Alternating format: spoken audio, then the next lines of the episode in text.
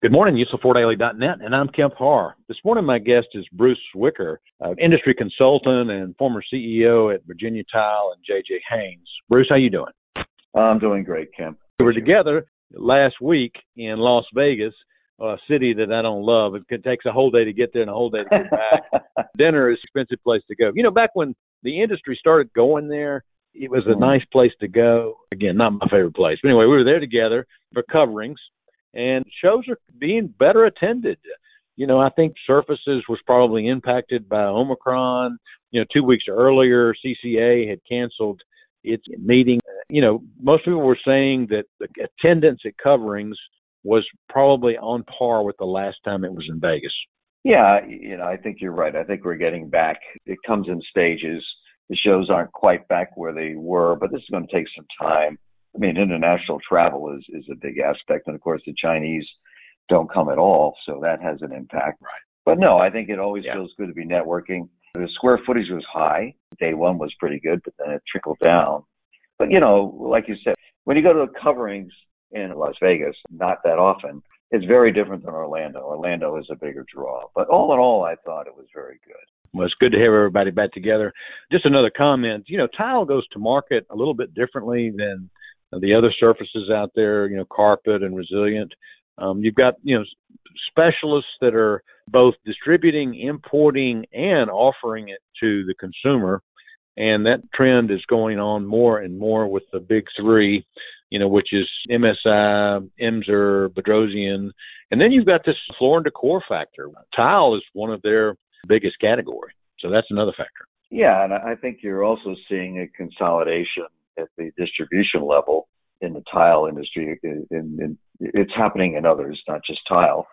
But you know, we've yeah. seen the work of Platinum, you know, Paramount Global Surfaces, acquiring right. uh, Happy Floors and Ceramic Technics, and then most recently Stone Source.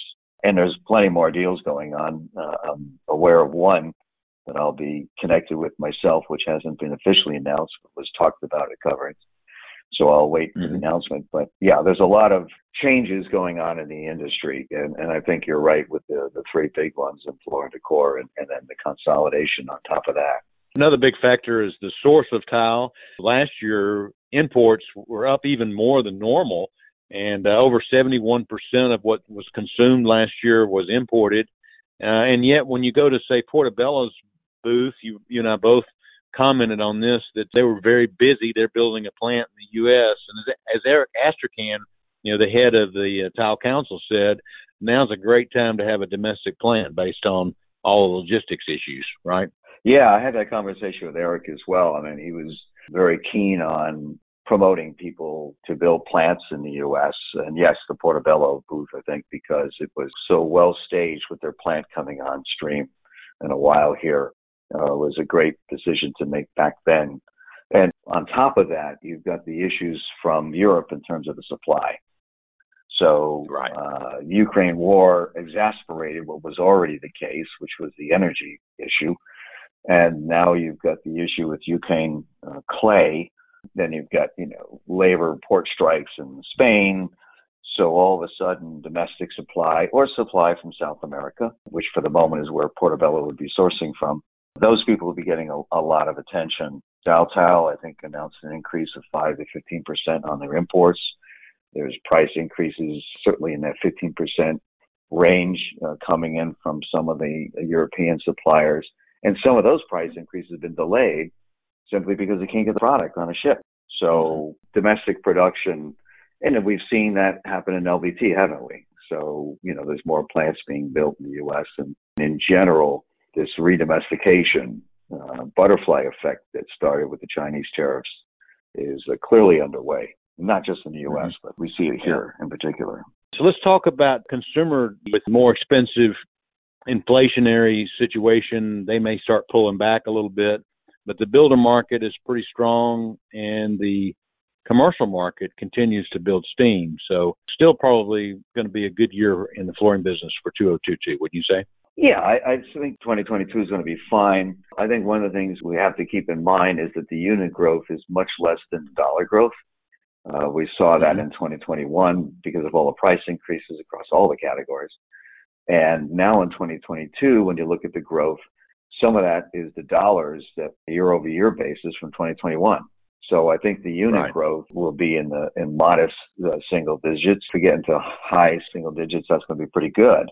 I mean, the residential remodel, the, the forces post COVID uh, should keep it going, and it keep going until it doesn't keep going.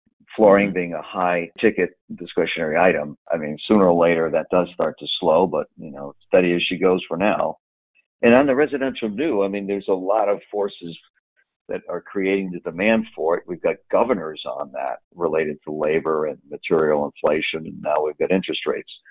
So I think it means we're not going to see the surge that we've seen sometimes in the past, but we'll see kind of a steady sort of growth in that for the time being.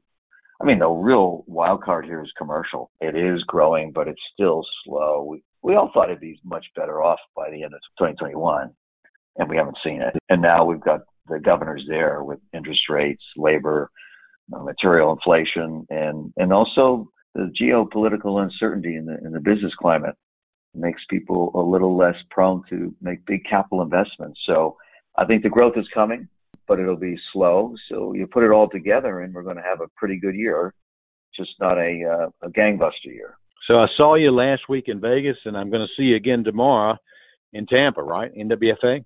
Absolutely, we'll be there. Many of the same issues, don't they? Good lord.